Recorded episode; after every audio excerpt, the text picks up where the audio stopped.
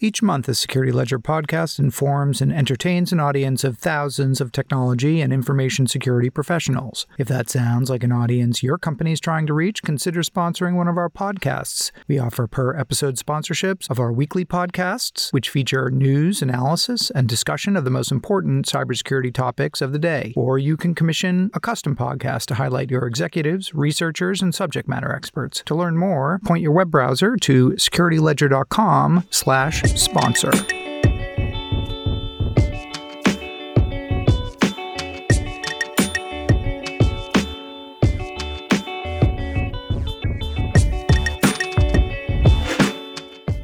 Hello and welcome to the Security Ledger podcast. I'm Paul Roberts, editor in chief at the Security Ledger, in this week's episode of the podcast number 207.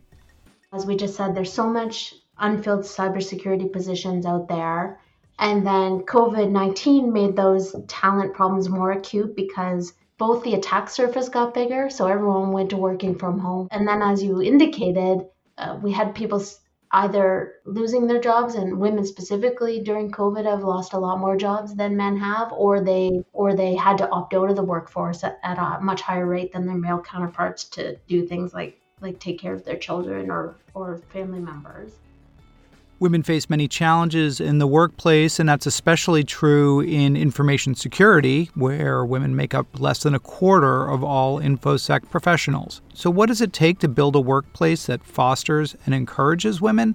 In this episode, we continue our observance of Women's History Month by speaking with Sarah Tatsis, who is the Senior Vice President of the Advanced Technology Development Labs at BlackBerry Sarah is a 20 year veteran of BlackBerry and has held a number of positions within the organization during her time there. Today, Sarah and her team of engineers are responsible for taking new technologies from ideation to incubation to delivery into BlackBerry products for helping BlackBerry stay on the cutting edge of security innovation. Sarah is also the president of the Soroptimist International of Kitchener Waterloo, a volunteer organization that provides women and girls with access to education and training they need to achieve economic empowerment. We talk about the challenges that women face in modern society where technology enabled threats like deepfake videos, cyberstalking, and surveillance disproportionately affect women compared with men. To start off, I asked Sarah to talk about her path to the cybersecurity field and her work at BlackBerry. Sarah Tatsis, Senior Vice President of Advanced Technology Development Labs at BlackBerry. Sarah, welcome to Security Ledger Podcast. Thank you. It's great having you. It's Women's History Month, and we're talking to some prominent women in the information security field, both about the work that they're doing and about their journey to information security and their thoughts mm. on making the field more hospitable to women. Sarah, could you tell us just a little bit about how you came to be an information security professional and kind of the path you followed to, to this field? Yeah, sure. And my path to becoming a cybersecurity professional actually is very much because of BlackBerry's path over the last 20 years.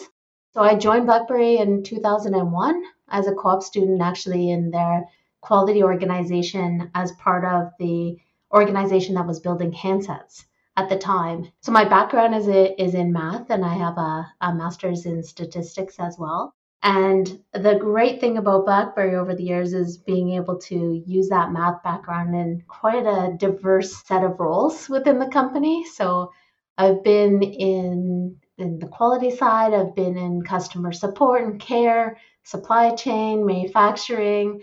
Um, I was also the head of pricing and demand and supply balancing. And then in the last number of years, especially after our acquisition of Cylance in maybe about two years ago, BlackBerry continued to double down on the cybersecurity investment and story for the company. Now, we always were a security company. That that was one of the key things about our BlackBerry uh, handset technologies and, and, the management of mobile devices within an enterprise. But when we brought Cylance a couple of years ago, we then had just even more cybersecurity capability within the company, what, whether that be endpoint protection technologies or detection and response capabilities. So um, the last number of years is really when I got as part of the head of our advanced technology development labs got a lot more involved in the security side.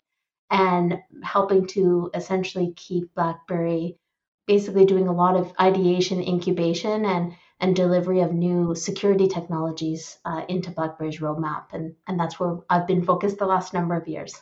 So tell us just a little bit about what's on your plate. What types of problems are you looking into?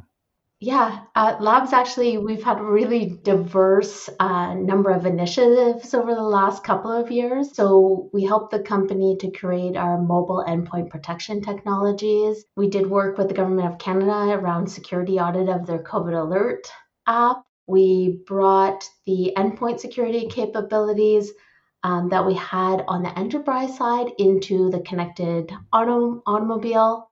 Our team is currently developing BlackBerry Ivy, which is a uh, intelligent vehicle data platform. And then we we also champion the cybersecurity education program with the Girl Guides of Canada. So quite a diverse set of initiatives this year, and really the focus is on yeah, how do we just keep BlackBerry on that cutting edge of security innovation? You mentioned the work that BlackBerry did with uh, Girl Guides of Canada.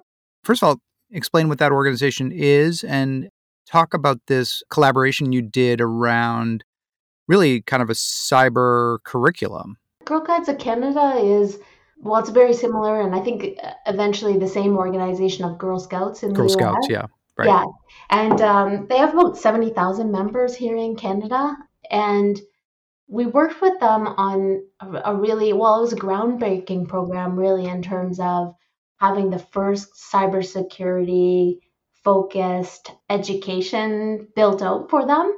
And so it was really designed in a way to give girls, and the Girl Guides of Canada, it spans girls from the ages of 5 to 18. And it's very similar to Girl Guides or Boy Scouts in terms of like taking doing different activities and learning new things. And then as you go through those activities, you earn badges essentially to kind of show that you've created or or that you've established that that you now have a new skill. And so when we work with them, we essentially put together the, a digital defenders program. So girls who who took this program as part of their troop, they got a digital defenders badge. And it really took an approach to you know how things work from a cybersecurity perspective. The Girl Guides are are really great at being able to take complex ideas and make them into like active play, hands-on activities. And you know, they don't do typically they're they're not doing this in front of a computer, right? They're they're together as a troop and so they need hands-on activities. So we worked with them to give them ideas and different topics around what cybersecurity is.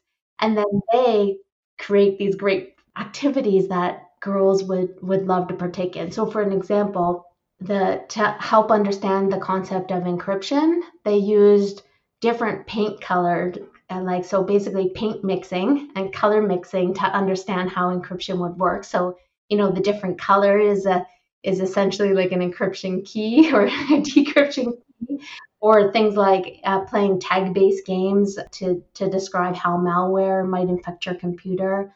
So, yeah, so it was, it's really quite a great program. They had about five, five and over five and a half thousand girls within about a year, less than a year and a half since it launched, have taken the program.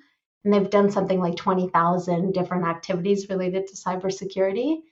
And then once they do these activities, they also kind of, as well, hopefully um, it sparks their interest. It might be something that they want to go into in the future. And they also go away uh, with their troop leaders and be able to, or their club leaders, and be able to, you know, describe things like how to stay safe online. And so we give them supplementary materials as well as part of that program.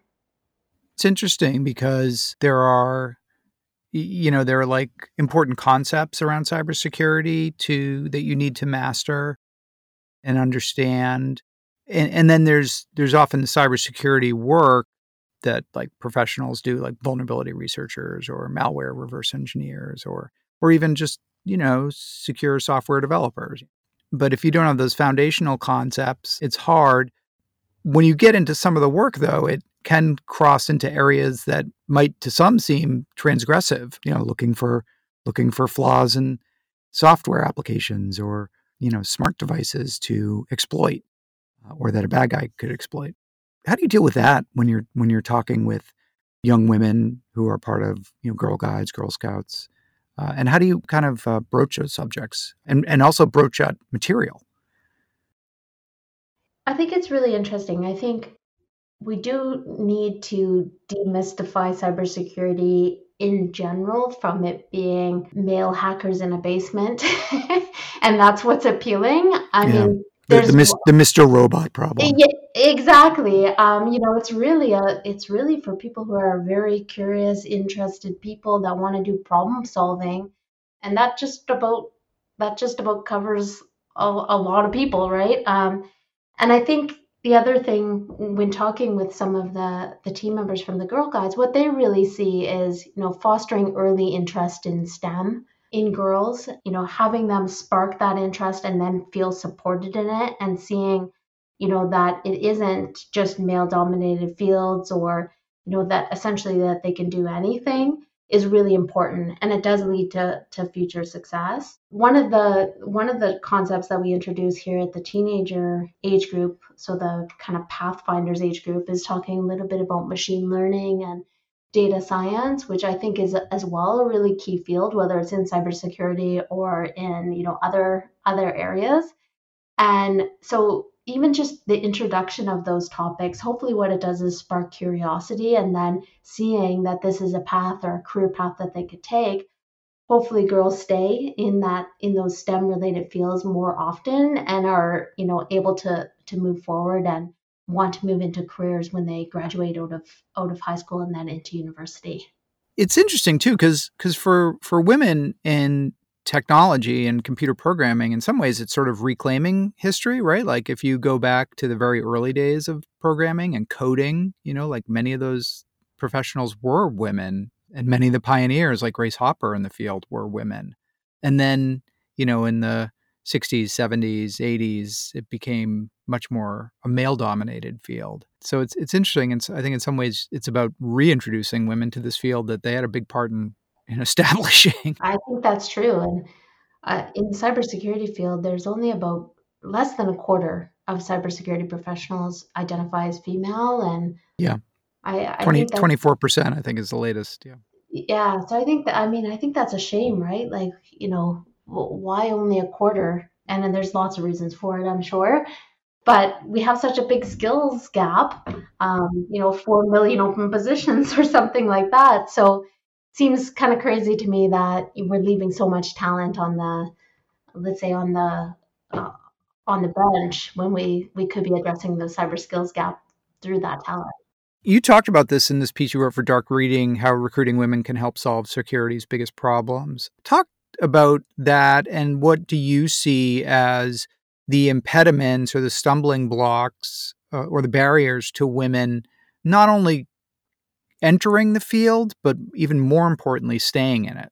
And you talk a little bit about the impact of covid and i mean we've seen this across industries. There's the you know flight of women from the workplace not because they want to but because of the crisis created by covid and the, the crisis and so on as we just said, there's so much unfilled cybersecurity positions out there. And then COVID 19 made those talent problems more acute because both the attack surface got bigger. So everyone went to working from home. Well, not everybody, but a lot of people went from working from home or to working from home, which created now a expanded attack surface. And then on top of that, cyber criminals or bad actors also seem to double down and want to attack more, or have even more attacks. So the risk actually got a lot higher.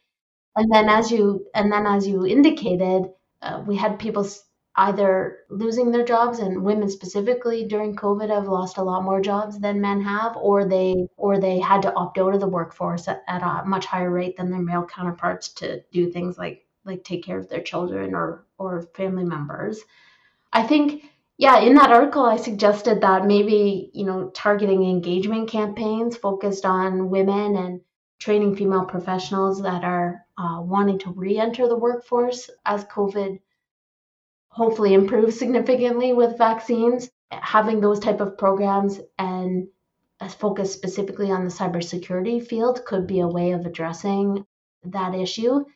In addition to the talent gap issue, though, that gender diversity and inclusion issue is a big one. not only in cybersecurity, but across the across kind of all STEM fields and in fact actually in business in general.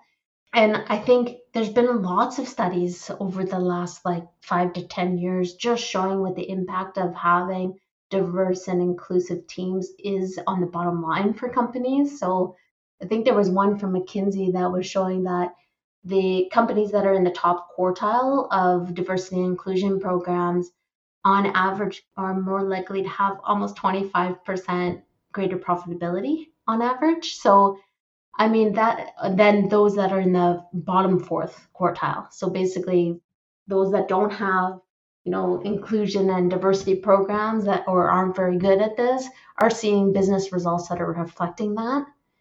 Um, so yeah, I, I mean I'm not I'm not an expert in diversity and inclusion, but my suggestion to people would be and to business leaders in general that focusing on diversity and inclusion is likely to put them at an advantage over their competitors. And we need that as well for resilience and to recover after the pandemic.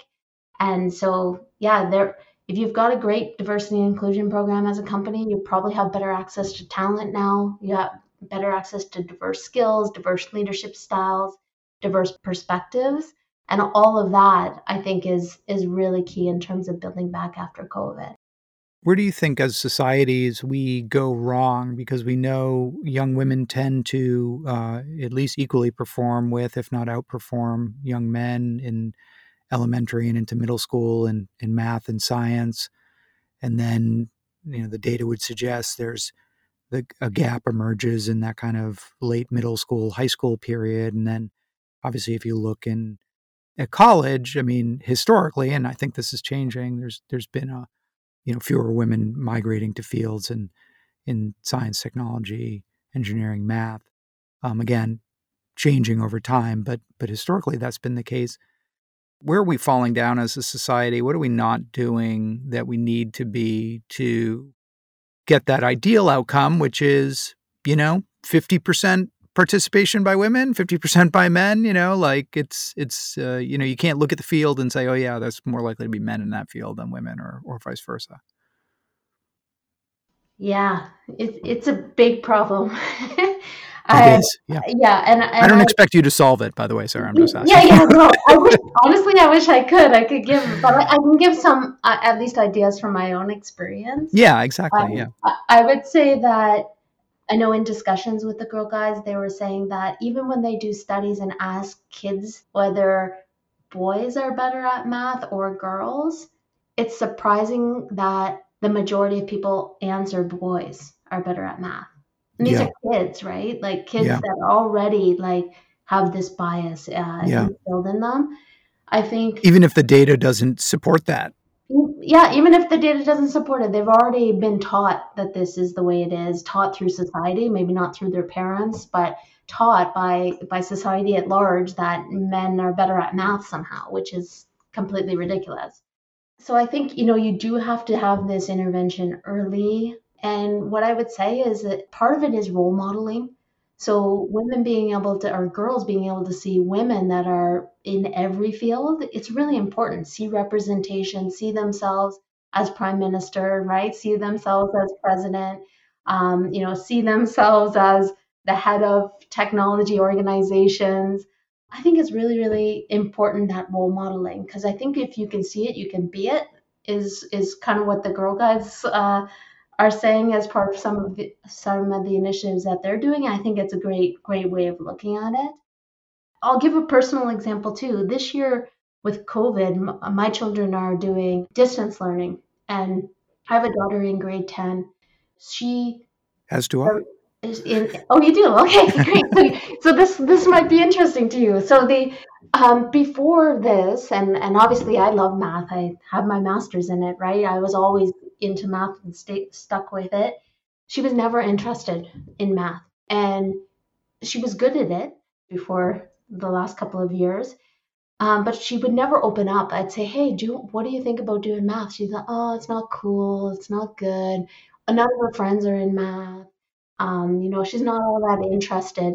But now, given she's gone home for distance learning the last year, she's excelling at math. Like she's now taking grade 11 math. She's already focused on, okay, these are, yeah. And I'm pretty sure it's the removal of her not having to be in this classroom with her friends and the boys around her and the girls around her influencing what it is she wants to yeah, do. Yeah, that is fascinating. Yeah. It's also, I mean, also, I hate to say it, but math is one of the few courses that, you know, is adaptable to remote learning as well. Like, I know my daughter's like, ugh, you know, we had photography and like it's just ridiculous because we're not there. And like, he's like, oh, but then we had math and like, you know, math's math. I think that probably is it. Like it's not about the subject matter, it's about, you know, young women feeling the expectations of their friends and and in some ways just wanting to shape themselves to those.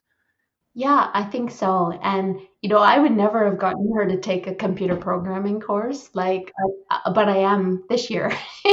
like she's like I'm in, you know, and Yeah. part of it is because I think she was worried I'm going to go in this classroom with you know, a bunch of boys and you Yeah, know, what's yeah. it gonna be like and my friends won't think it's cool or whatever, right? And I mean, it's not their friends' fault, Really interesting. too, right? Yeah. Um, so it's really society in general that is having an impact, I think. And then in the work world, I mean, there's a lot, there's a lot there too, just, you know, around, I think we're we're seeing girls move into like kind of that those entry level positions at a higher rate, but not high enough. But Mhm. I think it is difficult to keep women engaged, especially if they're not in an inclusive environment. Mhm. There's lots of other options that people people can go and maybe don't feel that they need to to Mhm. let's say push through and if they're not feeling like this is for them, right? So I think we need to do a better better job too at the how to move women into like more senior roles and Yeah. and and really show them that path. It's not just about getting people interested, but it's also keeping them in in these fields, right? So I mean, you stayed at BlackBerry for for you said 20 years now, right? So what did BlackBerry do right to to hold on to Sarah? Yeah, I think they gave me lots of different opportunities. Uh-huh. So that that's key for me is okay, BlackBerry, we definitely had a had a lot of different transitions over the last 20 years, but Oh yeah, yeah. Uh, they, maybe that's an understatement for for some companies. But yeah, I always got to do new things, right? And I had a couple of great leaders who just said, "Oh, you know what? I know you can do this. It's not exactly what what you're currently doing." And I've always been of the mon- mindset that why not? Like, why not try it, right? If you fail, then you've learned something. I do think there's some people who are more held back by by that. Um, you know, the the risk that okay, if they move to a different field and they don't do as well or a different role and don't do as well then you know that will be have a big impact but i think it's additional opportunities new learning new growth and then yeah a couple really great leaders in there In your article, you mentioned really interesting study uh, or an event rather that BlackBerry sponsored that looked at technology facilitated gender-based violence. And uh, it's interesting because just today in in the US I don't know if you're hearing this in Canada there was this story about this mother who who you know made deep fake versions of her daughter's you know cheer squad uh, teammates and you know sent them around to coaches and stuff and try and get them you know kicked off the team or something. I mean, it's a horrible story, but you know there is this aspect of um, women in the workplace uh, in which technology is being leveraged, particularly with things like deep fakes, to create a hostile environment for women or even you know threaten them talk just a little bit about that and kind of that that event and what BlackBerry has has been doing on that issue.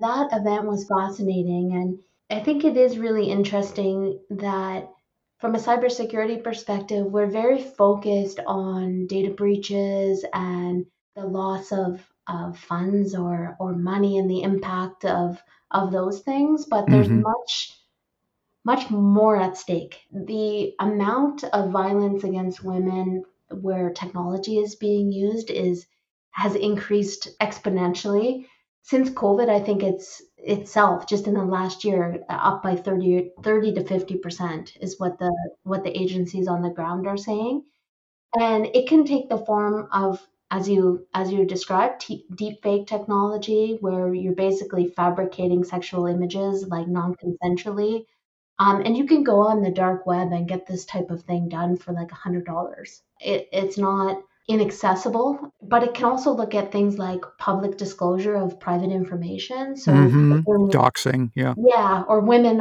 women um, who are in the public space, maybe they. I mean, just look at what they have to deal with in terms of people coming online and like comments and mm-hmm. uh, about them, and yeah. Uh, but even worse, they can people can disclose their public information. Now you yeah. have people showing up at their house and other things. Yeah, and then you know online harassment and you know, unauthorized use of, of devices and I mean stalkerware. Also people using technology in a way it maybe wasn't initially intended for, but now is being used to perpetrate violence. So things like there's applications there where you can I think they're meant for parents to keep an eye on their children, but they're being used by by intimate partners to basically gain control of women. Um, so I think I think these are really interesting challenges that need to be overcome and having more women in cybersecurity field i think we would start to see hey the impact isn't only data breaches and um, you know loss of funds for an organization or loss of ip it's really that people are using um, maybe security flaws or and certainly privacy flaws in order to perpetrate like physical violence, psychological violence, emotional violence, economic harm against women and children. And yeah, so having diverse groups that, you know, are really looking into this and, and ways that this type of harm could be reduced would be really important. Sarah, is there anything I didn't ask you that you wanted to say? I just want to thank you because I think like having these type of conversations is is perfect, right? The more we have these conversations, the more I hope people think about what they could do to foster more diverse and more inclusive teams within organizations. And I mean, hopefully, we can accelerate some of the the progress um, that's kind of too slowly in my mind being made towards gender uh, equity and, and diversity and inclusion. That's likely even worse now, worse uh, in terms of it's regressed quite a bit, I think, because of COVID. But yeah, I, I just really want to thank you. I think it's great that we have these type of conversations and that people are listening and then really thinking about what they could do. Sarah Tatsis of BlackBerry, thank you so much for coming on and speaking to us on Security Ledger Podcast. Thank you very much. And happy Women's History Month. Thank you. Same to you. Sarah Tatsis is the Senior Vice President of the Advanced Technology Development Labs at BlackBerry.